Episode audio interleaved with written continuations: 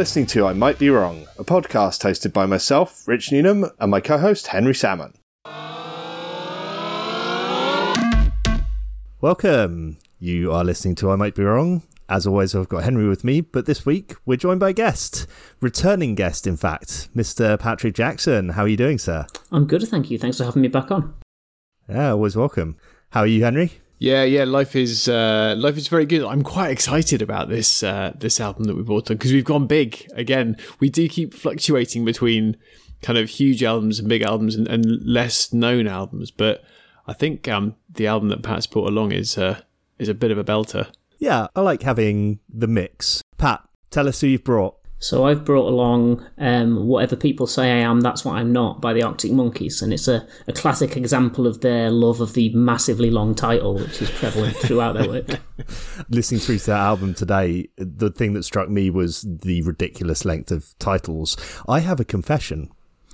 The first time I listened through this album in full was yesterday. Whoa. Wow, that's surprising actually, because this came out, what, in 2006? Is that right? It's back then? Yes. Yeah. So I would have thought that's ample time to listen to a pretty well known album. Right. And I feel like I should have listened to it more, but I realized as I was listening through it that there were several tracks that I had literally never heard before in my life. And I think what happened was I listened to the big singles as they came out because Arctic Monkeys came with all of this pre release excitement of this new big band that were going to be like the saviors of rock for the mid thousands. They were this, this huge behemoth even before they'd released anything. And I think I listened to a few of the singles and I loved I bet that you look good on the dance floor. It's like, oh, someone's doing actual proper rock. Because I was really frustrated with the lack of proper rock music at that point. And then they released Mardy Bum, and I was like, I don't really like that. And then I sort of just lost interest and went elsewhere. And, and so, yeah, just didn't really listen to it. So I'm clearly missing out on this, I think. It, it sounds like I'm the only person in the world that hasn't really listened to the Arctic Monkeys properly. Pat, tell us about the Arctic Monkeys. Who are they? So um, it's a fairly self-indulgent pick for me. You know, it's a big nostalgia trip. They're a, a Sheffield band. The album came out in 2006, as Henry said, and in 2006, that was my first year living in Stevenage. So my first year having moved out of town. Um, so it was the perfect time for this group to come out with this new album and really like fill in that kind of homesickness need. Nice. The band were like 20 when it came out, so slightly younger than I was at the time, but expressing the same kind of emotions, I guess. And they'd been together since 2002 ish, so like, you know, started the band when they were like 16 and uh, all in school together. And and for me, the album kind of it has kind of three pots of songs. There's like the frustrations of not being able to get girls to notice you. There's the frustrations of living in a rundown northern town and feeling a bit kind of like hopeless and there's not the chances for you that you want. And then there's the specific frustrations of trying to get established as a band and get a foot in the door of a fairly closed nepotistic music industry.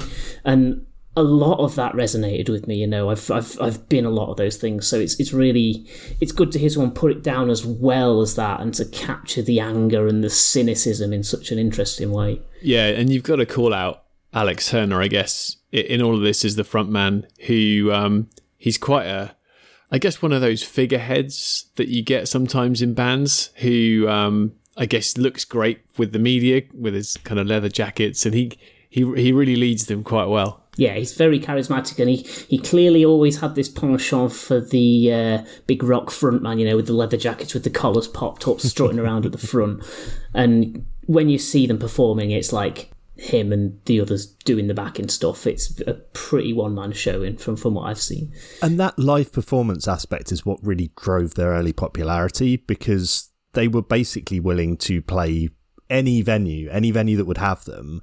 And at the same time as doing those those early tours, they were handing out demo CDs and releasing stuff online. And they were the first of that era of big acts, particularly big rock acts, to get famous through doing that, through that online presence rather than through through the more traditional routes of getting an A and R man to see you at a gig and decide to sign you to a record label. Yeah, absolutely. And you're right. The, the, the big first single went to number one kind of almost independently from um, you know getting exposure on MySpace and stuff like that, and that really opened a lot of industry eyes, I think, to what can be done at that sort of um, tech level. Yeah, because it was the fastest selling album of all time in the UK. I think it was so huge, and you're right. So many people noticed it, almost noticed the hype more so than the band because it was in the it was in the papers, it was on the TV, people were talking about it in a way that doesn't often happen with British music. Yeah, and you mentioned the lyricism, and I think that's such a big part of their certainly their early appeal because as you say, they captured very well that feeling of uh, life.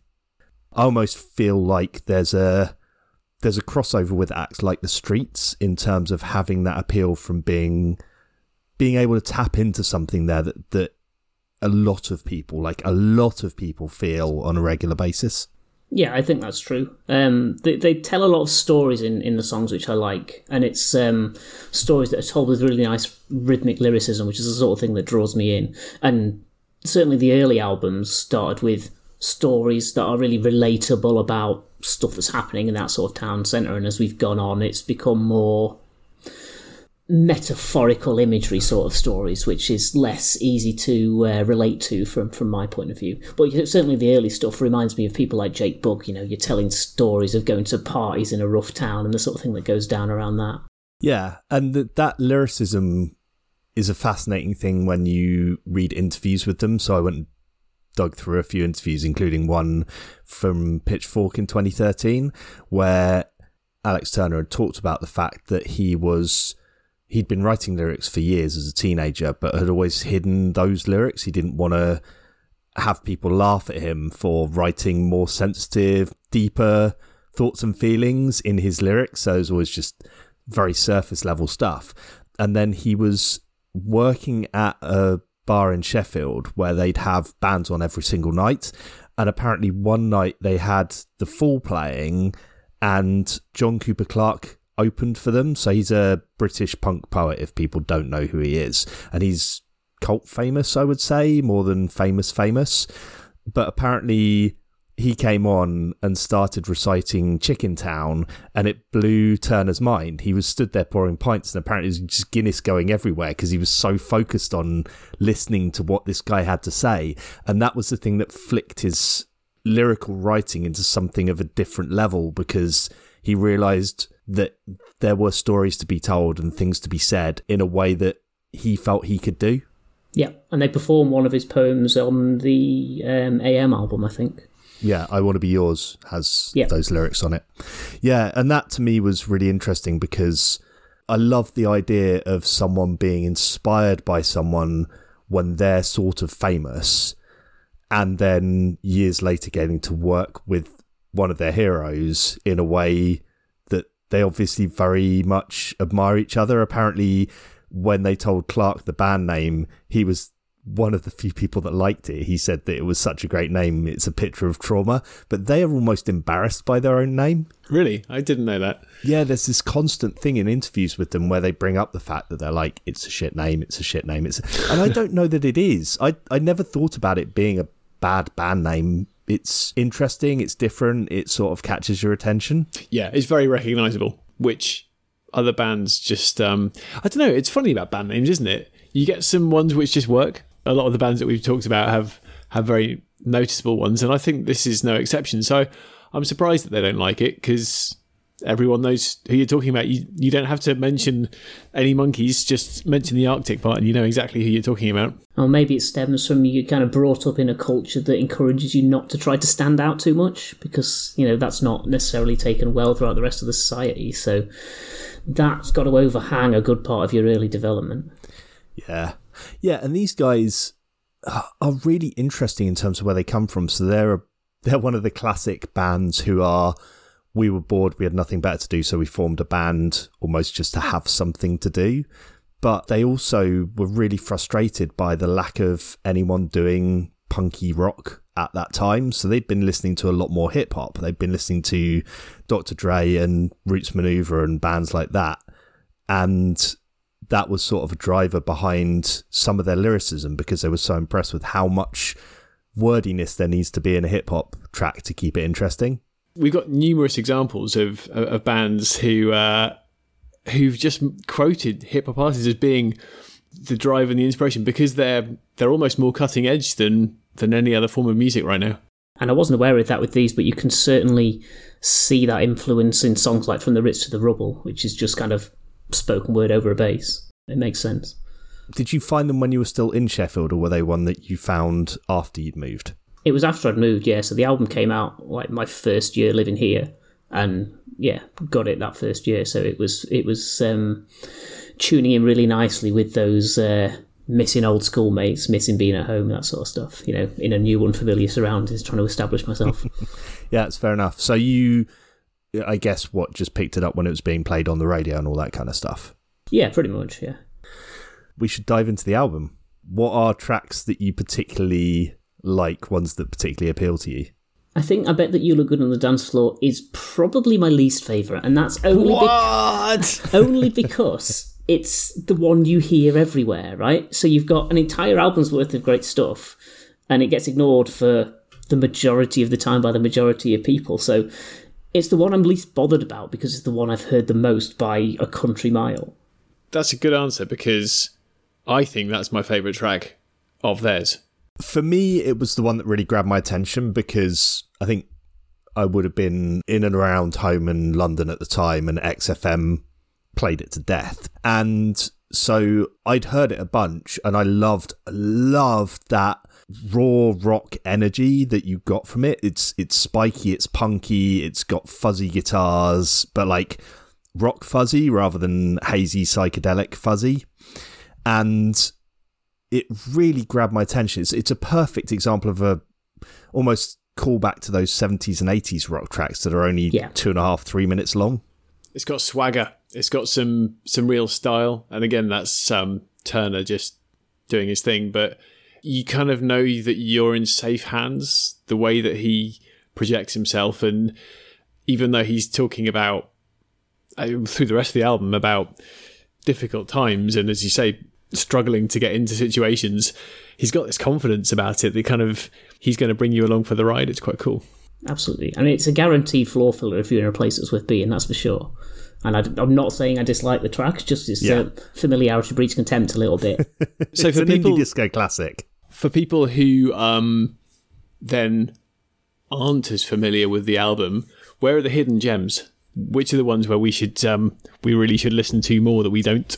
I like the kind of more cynical ones, I guess. So, Fake Tales of San Francisco is fantastic, and it's about, you know, being at a gig with a band who think they're brilliant, but are doing self indulgent stuff for themselves and not for the audience. And that is very relatable, right? We've all been there. The way he uses the language in that song is so real. It's so real to being out in a Sheffield place with your mates and how people would actually talk, and you don't get that very much. I like Mardy Bum a lot as well, which um, Rich brought up as a song that turned him off because it's just I don't know. It's it's a nice um, kind of tempo break in the album. It's quite a a relentless paced album. That one kind of tells a story of just a, a relationship and um, how you get to know each other, get a little bit of um, arguments and trying to build that out and work it out together. And it's that that was relatable at the time, just having moved in with my girlfriend for the first time as well. I want to clarify why it put me off, and it was nothing to do with Mardy Bum, the song itself, which I agree with you is a lovely little ditty about trying to make relationships work when they're not always perfect. And it's more to do with the fact that I thought these guys were going to be just a balls to the wall, full on rock outfit. And when they didn't turn out to be that, I think I just went, ah, I'm done with this and threw it away with the impatience of someone in their 20s. Which is probably, I guess, a bit unfair listening to the rest of the album, which is quite rocky and upbeat. I mean, I think Mardy Bum is almost a, an outlier. I think if I'd bought the album and listened to it through a few times, it probably would have ended up being one of my favourites back then, but I just discarded it instead. I wonder whether I also did a bit of the Henry style. Oh, they're popular now. I'm going to ignore guilty, guilty of that so many times. I do want to bring something else up though, which is I don't think they are nearly as pigeonholable, e- even within this album, as just a pure garage rock punky outfit because there's stuff in here that's really different and really interesting. So perhaps Vampires is a bit strong, but is way looser than you'd think a band who are trying to be punky and establish themselves would be. There's sort of stuff hanging off the edges and falling around all over the place.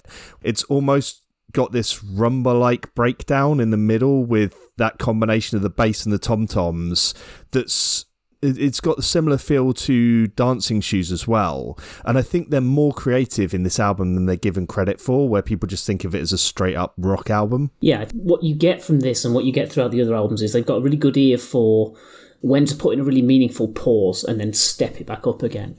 And they've got a nice ear for bass lines and a nice ear for, well, obviously solos, so Alex can strut his stuff at the front. He loves a bit of that. and that comes through in quite a few. And uh, that song's a great one as well. That's It's a great example of that feeling of people around you trying to hold you back and pull you back into the kind of status quo mass of things when you're trying to stand out and do something a bit different and take a risk. You know, why are you traveling and getting paid pound a song and barely making back your petrol money when you could be, you know, working down William Hill at minimum wage and uh, holding down a proper steady job. What's what are you doing dreaming, kid? You know, that sort of thing. And that comes through in a few of them, particularly strongly in that one, I think. Yeah, and I love the live feel to this. So most of the album was recorded in one or a few takes. They'd do a song a day for the whole of the recording session. And I love that feel of the vibrancy that they were trying to capture because they knew that how they were live was probably their strongest sound. Yeah, the sound across the album's really constant, isn't it? Some bands will will change all of the instrumentation and the not so much the production, but you'll hear different inputs into all the songs whereas this album is kind of it's all done in the same way, it's constant and it means that you can listen to any song on this album and you just you, you know it's from you know it's from this album. Yeah, yeah, I think that's fair. So, given your take on Mardy Bum, I'd be interested in your take on Riot Van. Because from the title and from the majority of the rest of the album, you'd think that would be a really high impact, high intensity song. And then it starts with just Alex singing in a kind of broken voice over the top of a really quiet guitar. It's a, it's an interesting like uh, curveball. I love it. I think it's a great track, but I love it for the humor in the lyrics more than necessarily the actual sound of the the music itself. Yeah. I think this is the precursor to quite a lot of the later stuff they've done, and I wonder whether he's shipping in a kind of almost prototype of things to come where he's just seeing what would happen if he slowed down that tempo. That's my take on it.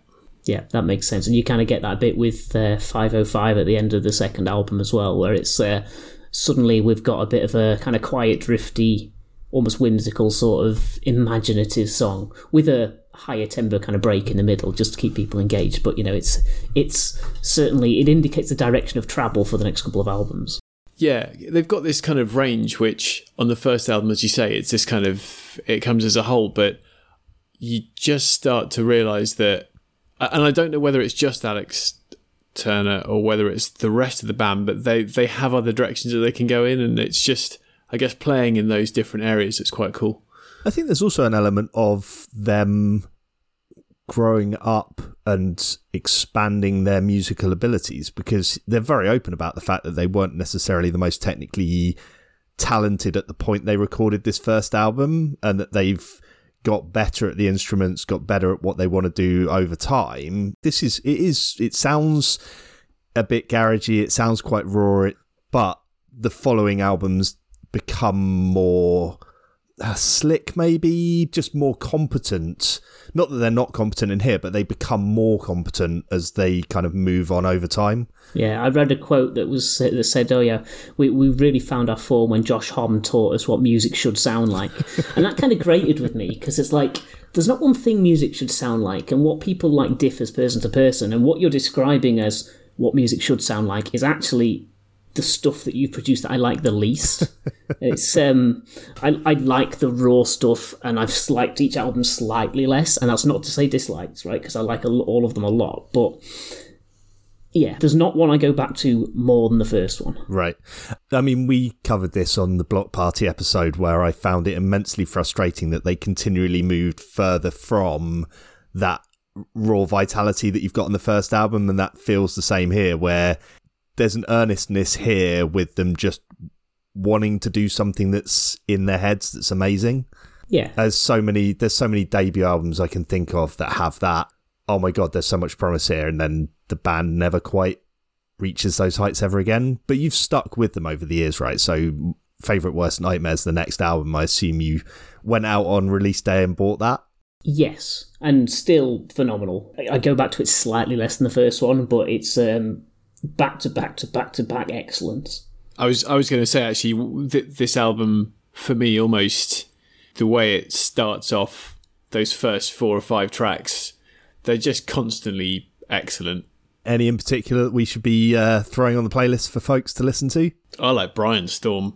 Just what a brilliant start to an album. Yeah, and you talked about the kind of growth, and I think Balaclava is a good example of that. So we've gone from songs about how difficult it is to get noticed by girls to songs about how people are trying to push themselves on you, even though you know that they're already dating someone else and the trouble that that could cause. So it's amazing what happens when you get a bit of fame. Quite.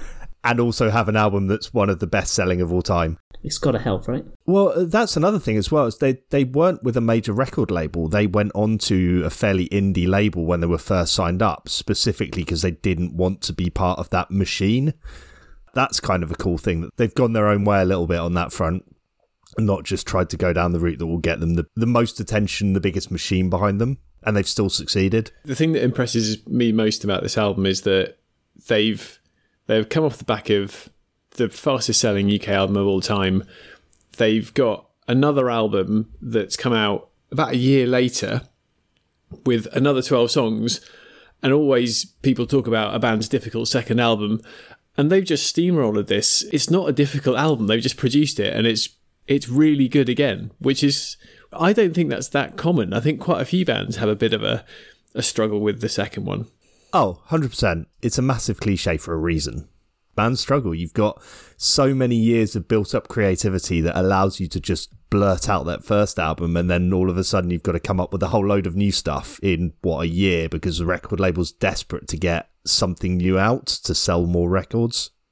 So for me from this album Fluorescent Adolescent the the outstanding track but that's the one that everyone knows from here right? Yep. Uh, they've released albums pretty consistently. You've got Humbug in 2009, Suck It and See in 2011, and then AM in 2013, and then a break before 2018 is their most recent album.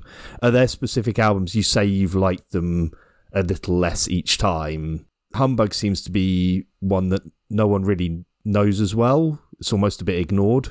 I like Humbug. I mean, Humbug's the first time they hooked up with Josh Homme, I think, and it's got um, Queens of the Stone Age influence, they say, and I think you can feel that coming through. There's some really good tracks on there, like um, Crying Lightning, Potion Approaching, where it's still got that rhythmical lyricism to it, which I really like. It's less telling relatable stories and more creating images, so it's it's slightly different, but it's still got songs like Cornerstone on it, which are talking about you know Sheffield pub music venues and stuff like that. So it's a, a balance from the earlier stuff bridging to the later stuff. I think. Yeah, listening to Cornerstone, you can definitely hear Queens of the Stone Age guitars and, and things like that in there that are a bit different to what they've been doing before. Yeah, and then you get into the style of tracks like Dance Little Liar, which are moving away from rock and into a still a kind of high tempo. I don't know what genre to describe it as, but it's um, it's definitely different.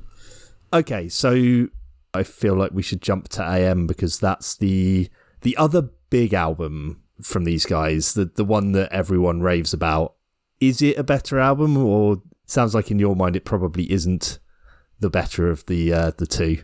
Well, I would say my favourite song of any of their songs is on um, "Suck It and See," because "Don't Sit Down" because I Move Your Chair has just a phenomenal bass line and fantastic lyrics I could listen to that song all day. It's a great song. And it's got another ridiculously long song title again. Yeah, I'm a sucker for those because, you know, I'm a frontman. So if I have to read out a nice long title, I get a breather between tracks, which is helpful.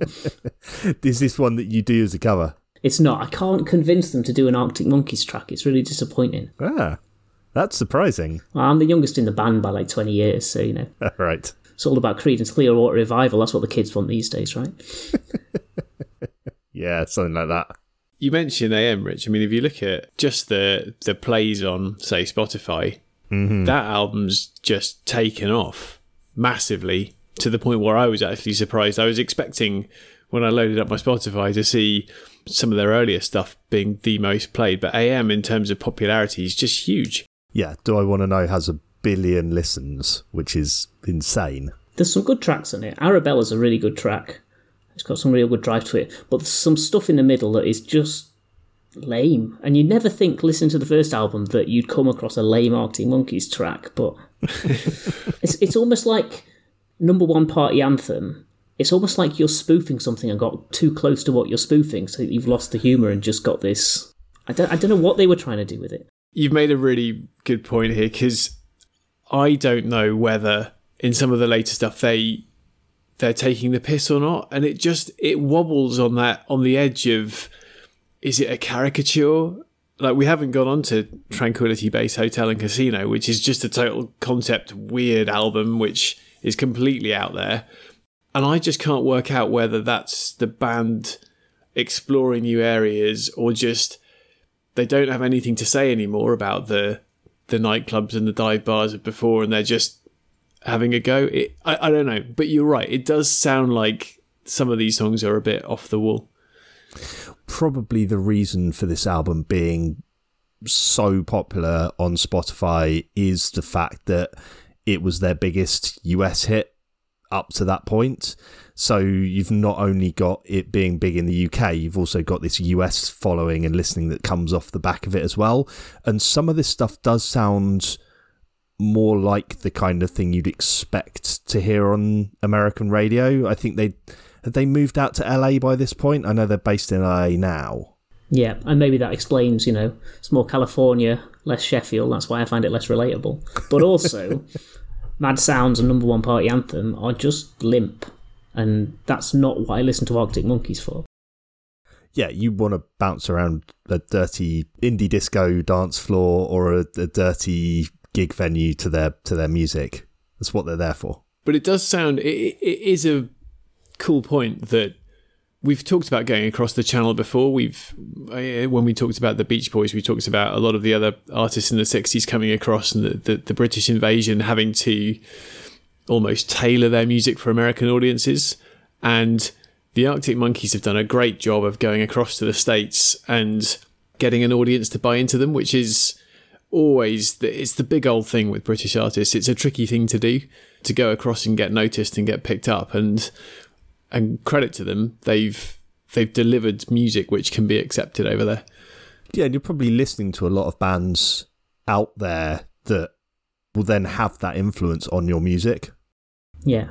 I mean, just listening to Star Treatment off the start of Tranquility Base Hotel and Casino, that to me sounds more like a 70s West Coast rock outfit than, you know, almost not quite surf rock, but certainly hazy psychedelia, which just you would never guess that they're the same band if you listen to this and their first album. Yeah, Tra- Tranquility Base Hotel and Casino, I really like, and I bet Patrick, you don't. it's just, it's so different. It's like a, it is a different band almost. Yeah, well, we, we had this direction of travel from kind of relatable stories to poetic imagery and a kind of steady slowing in tempo, I guess. And then there was the hiatus, and I'd been put off a little bit by only enjoying really half of the AM album, or slightly more than half, whereas all of the others had been like, I can listen to all of this quite happily. And then the title put me off, and the title track, the single that came out, I listened to that when it came out and was like, this this, this sounds like the um, Flight of the Conchords. David Bowie's in Space uh, song, but if you extracted all the humour like it was some sort of NFL fantasy podcast, then you end up with this. Um, you know, you end up with this track that I don't know. I don't know what they're trying to do. Yeah, I um I like it. I just think it's totally um totally expansive and different and it's like reading a sci-fi novel and I'm cool with that. But if you want the Arctic Monkeys to dance around a living room too, this isn't it by a long shot. Yeah. And I'm not saying it's bad, you know, it just feels like they've maybe outgrown me artistically. And I find it a little bit kind of pretentious and boring. I'm not into that, but I'm not saying other people shouldn't like it. That's fine, you know. I do wonder with bands when they move this far away from an original sound, particularly if it's driven by one band member in particular, and I'm not saying this is, but sometimes spinning off a new band, a new solo thing can often be more successful and a better place to put this stuff than pissing off all your existing fans because you sound nothing like what you used to sound like. That's true. You, I guess you can just say we went in a completely different direction, and if you want to listen to the original stuff, that's fine. We can play that at a gig. Chill out. We'll cover you. We'll have your backs covered.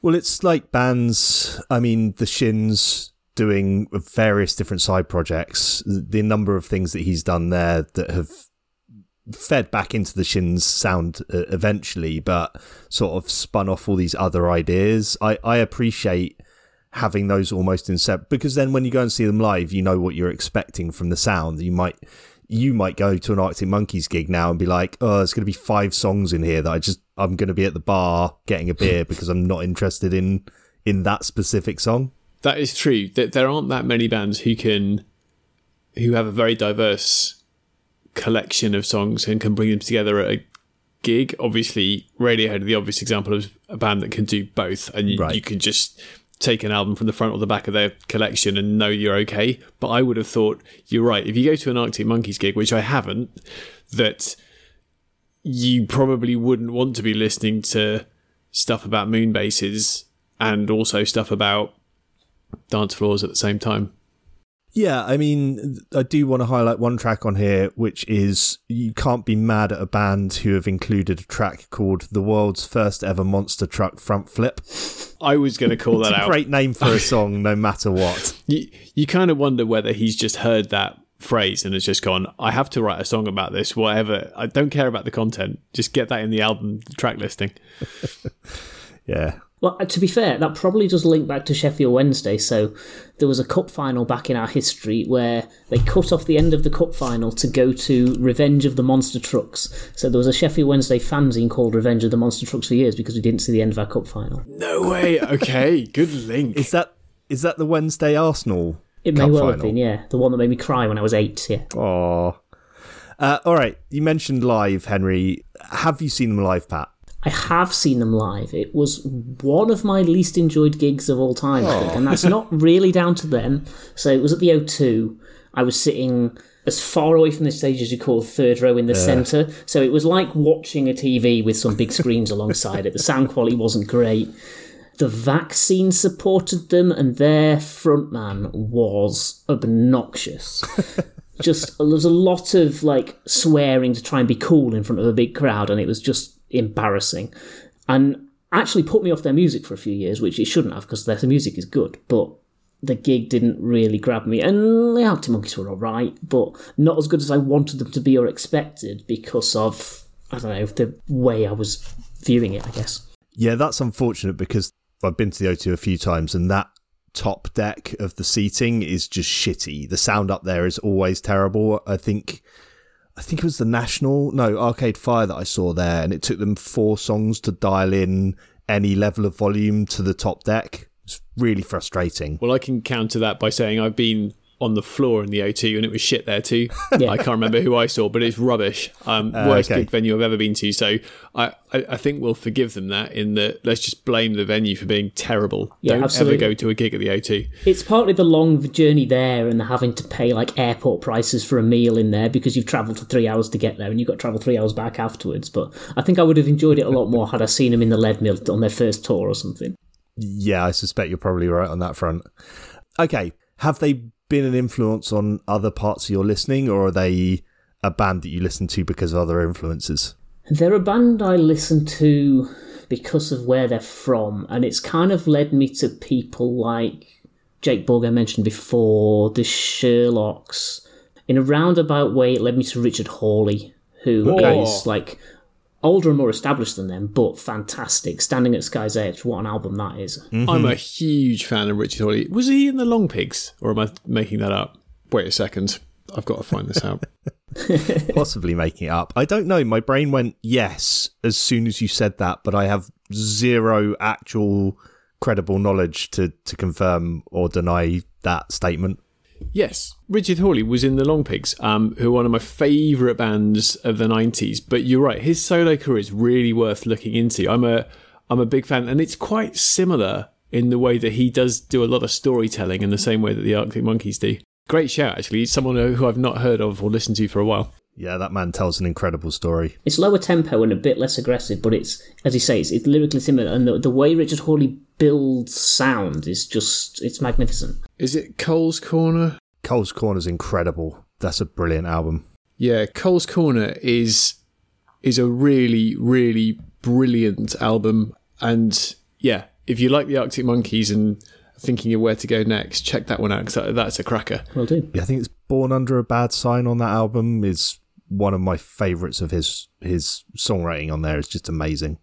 He's got such a great voice. Yeah, standing at the sky's edge kind of borderlines um, what Elbow do in Oh, uh, yeah. some of their tracks. Like, so it's it's that sort of ballpark of music, if that's your thing. Yeah, I absolutely agree with you in terms, particularly of the storytelling and the ability to craft that experience in your imagination is is just fantastic from from him and from them.